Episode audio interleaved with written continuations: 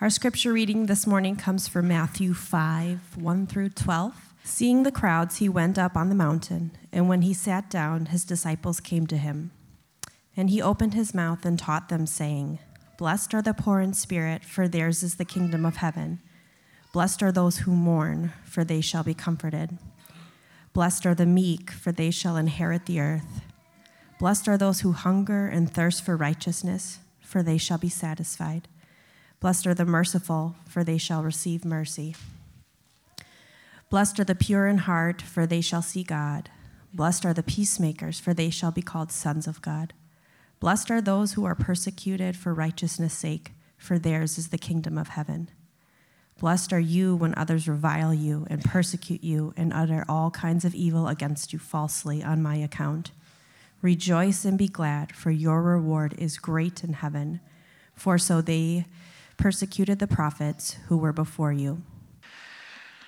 Would you guys to finish this phrase for me? I'm sure you'll be able to do it, but slow and steady wins the Amen, race. Yeah.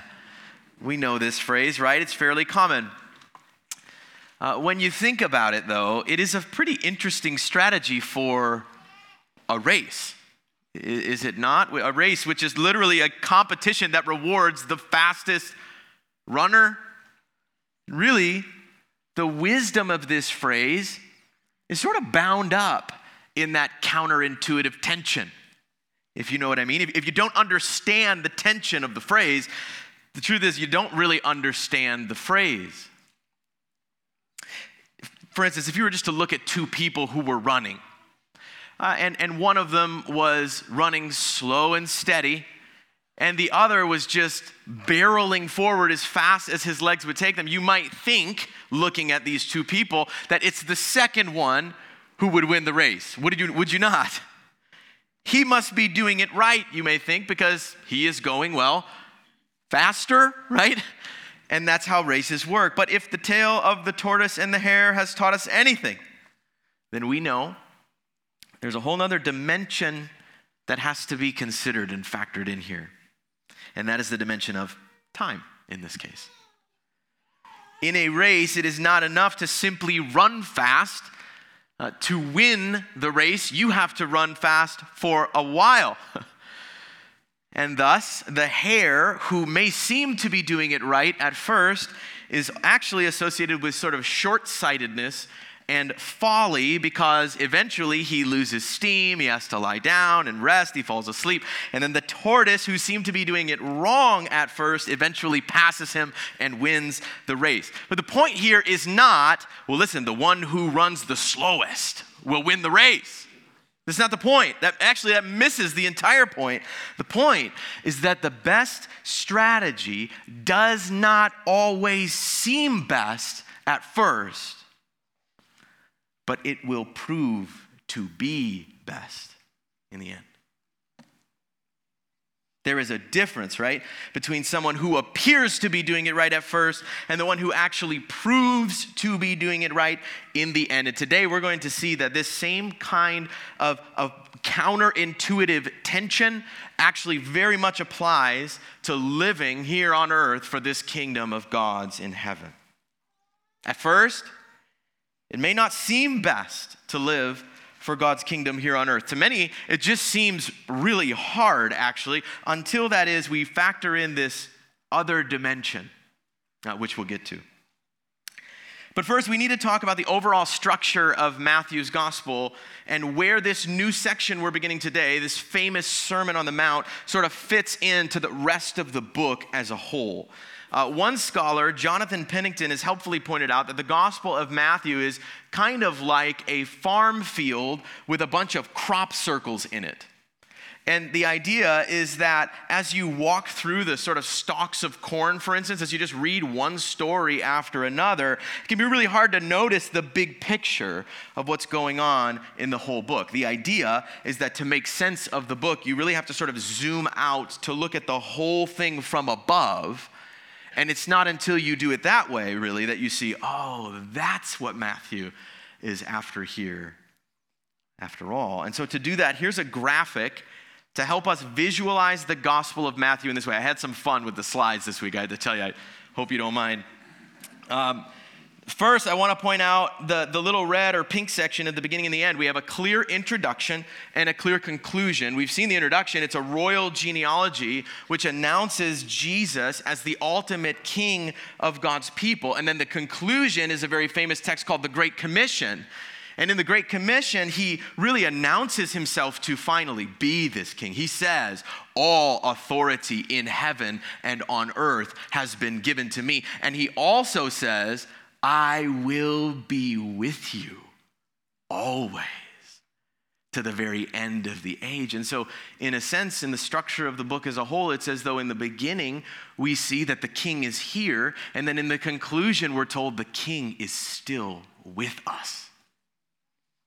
The rest of the book is basically organized around these five blue sections you see, which each represent a block of teaching from Jesus. It's as though in these blue sections the story stops and Jesus just starts talking to his disciples and instructing them. Uh, most scholars refer to these sections as, as discourse because they're basically one way. They're, they're just monologues from King Jesus to his disciples or to someone. And each of them ends with the same phrase, which is the clue to the structure of the book. It says, when Jesus finished saying these things, and then we're sort of back eventually into the stories. The white sections on either side of these teaching blocks represent the narrative, or just collections of stories from Jesus' life and ministry. And there does seem to be at least some relationship between these story sections and the teaching sections. Uh, the things that Jesus teaches in the blue discourse are typically explored in the white story sections that follow, which will be helpful, you can imagine, as we continue to go on in the book. Now, last week, we wrapped up that first white section of stories, which is all about introducing us to Jesus as God's beloved Son and this heavenly King. And remember, the section ended last week with Jesus preaching this incredible message that we are to turn around and go the other way. We're supposed to repent. Why? For the kingdom of heaven, he said, it's at hand especially now that he's here, it's at hand. And today, we begin this first blue section of discourse the world famous Sermon on the Mount, which occupies everything from chapter 5 to chapter 7, in which Jesus begins teaching his disciples how life works differently when we do actually follow him as king and live for this kingdom of heaven here on earth. That is the point of this entire Sermon on the Mount. Jesus is casting a heavenly vision for a new kind of earthly life. And when we we can see this rather, again, also here by sort of zooming out to consider the structure of the whole Sermon on the Mount. Because when you do that, it's actually really interesting. When you see all the different parts that are there, uh, at the very center of this sermon is Jesus' famous teaching on prayer, the Lord's Prayer, which we just prayed together. And then, if you look closely at that prayer, at the very center of that prayer, sort of the crown jewel of the prayer, and the crown jewel, I would argue, of the whole Sermon on the Mount, the peak, the summit of the mountain, is this phrase, Your will be done on earth as it is in heaven. That is effectively the thesis statement of the, the, Sermon on the Mount. Jesus, King Jesus, is trying to show us how life works when we do God's will on earth as God's will is done in heaven. But as soon as you start reading the Sermon on the Mount, you notice something, right? It's pretty clear. It begins with this section that works very differently than the rest of the sermon. It starts with what we know as sort of famous literature, these Beatitudes. The Beatitudes clearly do not read like the rest of Jesus' teaching here in the sermon because there is a very clear formula to them. It's almost hard to miss as you hear them read. And, and this is a hint, really, that the Beatitudes are actually a different kind of literature. In, in fact, this phrase, blessed are the such and such, is actually a pretty common element of wisdom literature. The phrase is used regularly in the book of Psalms, it's used in Proverbs, and even in some prophets. We actually saw it in, in our call to worship today from Psalm 2. Blessed are those who take refuge in the Son. And, and most first century readers would have picked up on this and they would have immediately understood how these proverbs basically worked. But for us, however, it's not quite so intuitive because we're not as familiar often with the idea that this is ancient wisdom literature. In, uh, so, in ancient wisdom literature, this phrase, blessed are the such and such, it was a way of endorsing a certain way of life. Uh, it's almost as if the author is kind of looking in on someone's life from the outside and, and saying to his readers, uh, uh, th- listen, this is how you do it. Uh, they, have got it right. Blessed are these ones here. Is, are the Malbergs here today? No? Anybody see the Malbergs? Maybe not. Kurt is Australian. He's going to get a kick out of this.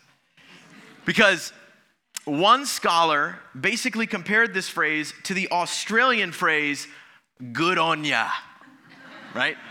Good on ya, in other words, if you're poor in spirit, right? Good for you. You're doing it right. Now, reading the Beatitudes in this way, as wisdom literature that's describing a virtuous life. It's incredibly important because if we don't, we can easily miss the point, as many do, by assuming that Jesus is simply telling us how to live if we want God to bless us. Now, on one hand, Jesus is certainly commending a way of life here. He absolutely does want us to live in this way. And he does even say that there is great reward for living this way. But if we stop there, really, we will be missing the most important dimension of these Beatitudes because the point is not, well, listen, if, if we all live in this way, then God will really bless us when we get to heaven. No, the point is that this is a blessed way to live here and now, even if it doesn't pay off until we get to heaven. The blessedness of this way of life, it's not always evident based on the earthly outcome of it. And, and, in this sense, this is not just any kind of wisdom literature, it really is, fancy word, eschatological wisdom literature, which just means that hel- it helps us to reconcile this life here on earth with the eternal life to come. It d- deals with this tension of the ultimate end and aim of all things. Now, now, with that in mind, it's really not hard to see that this wisdom literature is eschatological. It's, it's heavenly in nature. It's all to do with God's heavenly kingdom. And it's as we consider this heavenly dimension of the Beatitudes in relation to the earthly dimension that the power of them really becomes evident. It's like the lights kind of click on. It's like, okay, I get it. I get what's going on. I'm going to refer to this here as the beatitude equation. I told you I had fun with these slides, okay? Uh, there are clearly two parts to each of these Beatitudes. The first part I'm going to call, again, the earthly endorsement. When Jesus says, Blessed are those who mourn, for instance. Again, he's using a common phrase to endorse this as a virtuous way of life. And you can see right there the tension, right? There, there's this counterintuitive dynamic that comes into play because, in most cases, the kind of life he's endorsing does not seem particularly pleasant, does it? And, and again, that's entirely the point. This is clearer with some Beatitudes than it is with others, but I'm convinced it's true of all of them. Right? If Jesus just said, listen, guys, blessed are those who mourn, well, then the natural question would be, why? Why are they blessed? And therefore, without adding this second part of the Beatitude equation, most would reject it. They would say, why in the world is this a blessed way of life, right? I, I, I think I disagree. You know, I actually don't think that's a very blessed way to live. And the entire point of this second part of the equation is just that, is to fill in that gap. In each case, after Jesus endorses this earthly way of life, next he says, for, and then he proceeds to explain why that way of life he's just endorsed really is a good and a right way to live. And in each case, I want you to notice the reason he gives has nothing to do with the outcome of this living style of living here on earth. it has everything to do with some kind of a heavenly promise. This is how the Beatitudes work. It's not until you add in this other dimension of the Beatitude, this, this heavenly promise, that you start to see oh, this earthly way of life, it, it truly is good. It truly is right. It is blessed. It is the heavenly promise which makes the earthly way of life worth endorsing. Does that make sense? That, my friends, I'm convinced is the point of the Beatitudes. The claim of this text is this, church it is best to live for the kingdom of heaven no matter how it goes on earth. It is best. If we want to understand the blessedness of living for this heavenly kingdom, we cannot just look to how it seems to be going here on earth. We have to look to these heavenly promises. Now, you can imagine that philosophy right there will become incredibly important later on in this story when Jesus tries to convince these disciples blessed are the crucified. Church, now that Christ has come, the kingdom of heaven is at hand. It is. But if we are going to repent and follow this king and, and live as citizens of the kingdom here on earth, if we are truly going to do that, Jesus wants us to know here first, that is the best way to live. It is. But it often won't seem like it. So, next, let's just consider what this blessed tension means and looks like in our daily lives. When we live for the kingdom of heaven here on earth, first, we'll notice it may seem futile, but will prove to be fruitful. It may seem futile, but will prove to be fruitful. Uh, one of the big implications of, of these Beatitudes is that pragmatism is completely opposed to the kingdom of God. It absolutely is. Pragmatism is the idea that if it seems to work, it must just be good, right? Those who are pragmatic only measure the value of something based on the outcome. Uh, blessed are the successful, the pragmatist might say, for psh, nobody can call them a loser, right? That's pragmatism. Blessed are the successful, nobody can call them a loser. Meanwhile, the entire point of these Beatitudes is that there's a huge difference between a life that seems to be going well here on earth and the life that is actually going well in a heavenly sense. Often, the lives that are most successful from a heavenly perspective do seem futile from an earthly perspective. Let's imagine something goes terribly wrong in your life. Uh, maybe someone you love either abandons you or even uh, dies in a very tragic but even seemingly avoidable sort of way and it just it just wrecks you. But another well-meaning friend keeps coming over over and over again to try and cheer you up right?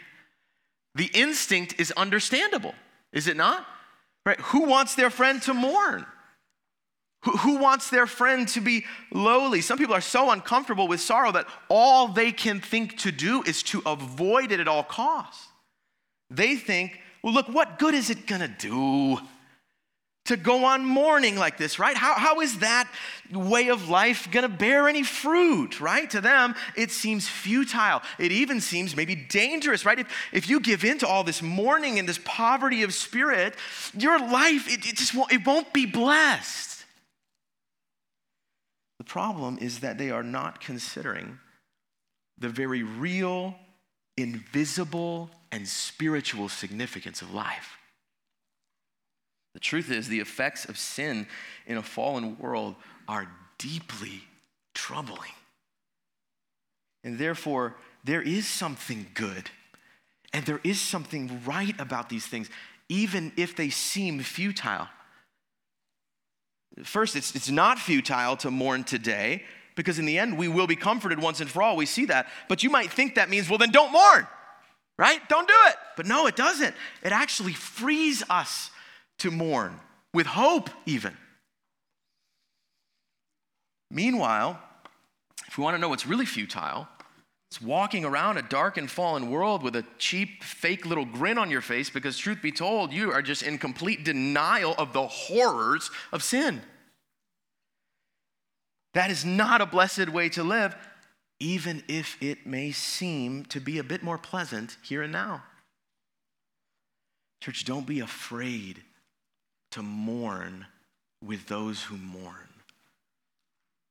And don't be afraid to mourn yourself, even. It is a blessed way to live, at least for now in a fallen world, even if some think it's futile.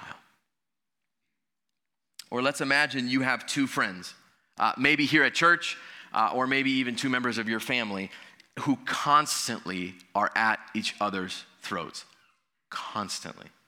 Anytime you talk to the one, all they do is grumble and complain about the other and vice versa. You seem stuck in the middle of this seemingly futile relationship that seems like it will never be marked by things like safety and security, intimacy and trust, and it's starting to stress you out. You might hear, Blessed are the peacemakers, and think, Yeah, right, right? Not in this case. If I keep trying to help these two reconcile, eventually all three of us are going to hate each other, right? The instinct is understandable isn't it? If you've ever tried to do a thing like that, it is really hard.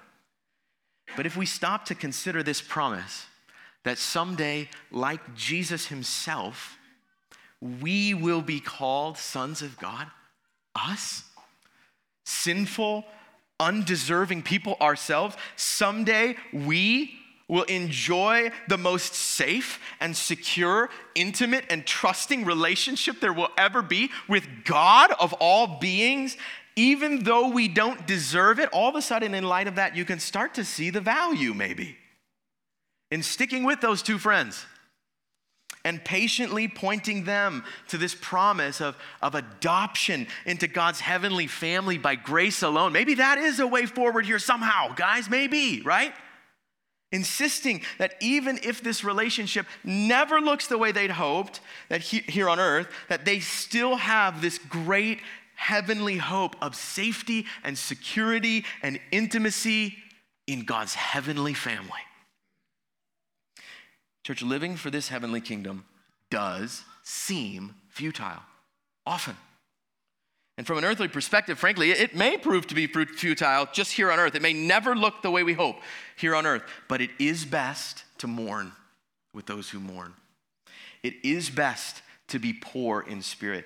It is best to be peacemakers here on earth, no matter how it goes. Because in the end, this way of life will prove to be incredibly fruitful. Next, this way of life, it may seem naive but will prove to be wise. It may seem naive, it'll prove to be wise. Uh, it's not hard to see this way of life Jesus is commending here really puts a premium on things like holiness and purity of heart, moral purity. And if you've ever been a Christian for any period of time and actually tried to live in this way in this world, you probably know that many people tend to scoff at that sort of thing, don't they? Oh, you think your body is a little temple? And it really matters who you make love to, right? Okay, come on, right? Oh, you think God has roles in mind for women and for men and, and for families, and you should actually factor all that stuff into things like career. Give me a break, right? You think that little embryo, oh, you think that's sacred, don't you? The moment that sperm fertilizes the egg, Come on. Oh, you think Jesus? You think Jesus is king? Don't. He is, isn't he? And that really matters, doesn't it? Well, I wish I could vote for him, right? You hear, you hear this cynicism. To many, it will seem naive to take God at his word and to live as if we are truly accountable to him. It will seem naive.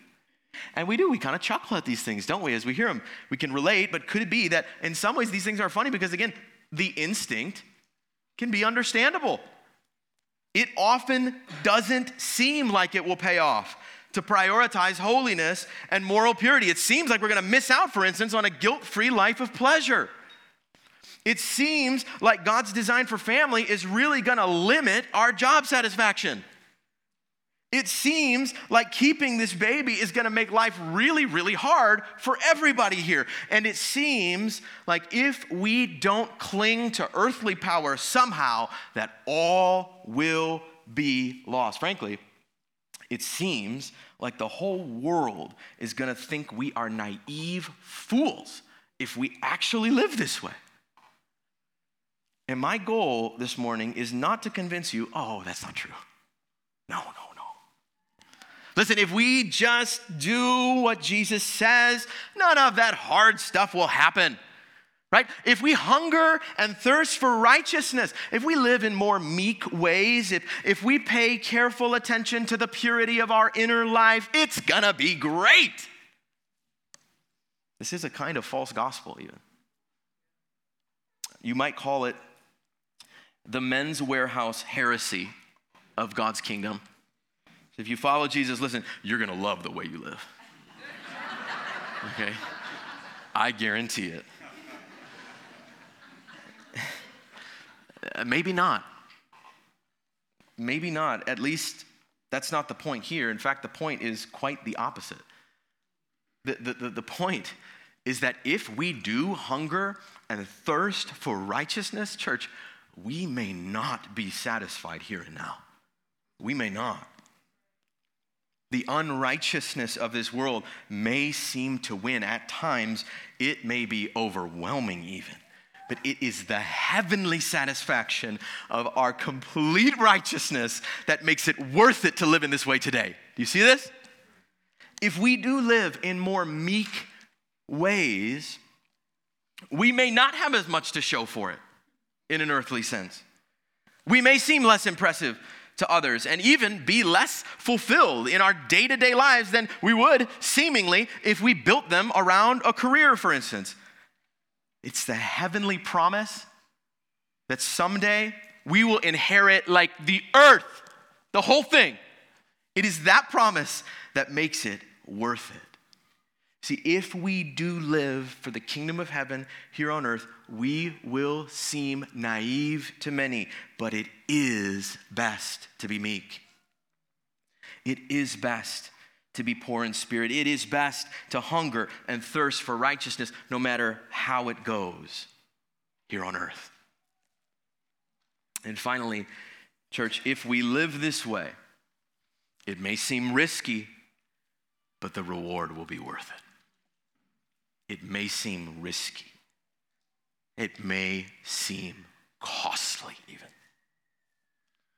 Now, here, I want to focus on the worldview implications of all this. What, what does this all mean for how we as Christians should think about our place in the world at large? One thing I think these Beatitudes should convince us of is that we are not promised a warm reception here on earth. We're not. If we live for this kingdom of heaven, our lives will clash with the world around us, and there will be mourning, and there will be poverty of spirit as a result. And this is all understandably very troublesome and terrifying, isn't it? it? Because it starts to feel like to follow this Jesus, we, we have to risk being utterly rejected by the whole world. But one takeaway here is again that we cannot measure the blessedness of our life here on earth based on how warmly we're received by the world around us. We can't do that. Again, it, it is, it's tempting to think, well, if we just do this right, live like Jesus, right? Well, then of course people will like us for that, right? They'll appreciate us. I don't, I don't think so, actually. In my view, this is one of the biggest elephants in the room at this moment in history. Uh, it, it seems much clearer to us these days that to follow Jesus, we have to risk being rejected. Uh, we may lose our job or, or not at least advance in the same way in our jobs. We may be sort of ostracized from our families. I've spoken with many of you, and I know that you genuinely do feel the pressure of this risk you do. Feels like you're walking on eggshells. And in my view, we have basically three options to choose from when it comes to a response. First, we can choose the response of flight, which in general is, is associated often with those on the quote unquote left in our world, who, who run from this risk of rejection by sort of redefining the faith to make it more palatable, right? To convince you, hey, no, no, no, it is. It, this is really good. You must, if, if it sounds hard to you, you must have misunderstood it. The error here seems to be an assumption that if we are rejected by the world, that we must be doing it wrong. Or we can choose the response of fight, not flight, but fight, which is often marked by those on the quote unquote right in our world today. Uh, we can get angry even that it's so risky to live this way these days and try to sort of take the nation back. The error here seems to be an assumption that the world really should embrace this way of life, when Jesus seems to be telling us they just, they just won't. But in light of these Beatitudes, again, I, think both of these seem misguided. I really do. But you might be thinking, so you're trying to tell me that to follow this Jesus, I have to risk being rejected by every, everybody? Everybody. I have to risk being hated and slandered by those who don't live in this way, but whether they're liberal or they're conservative?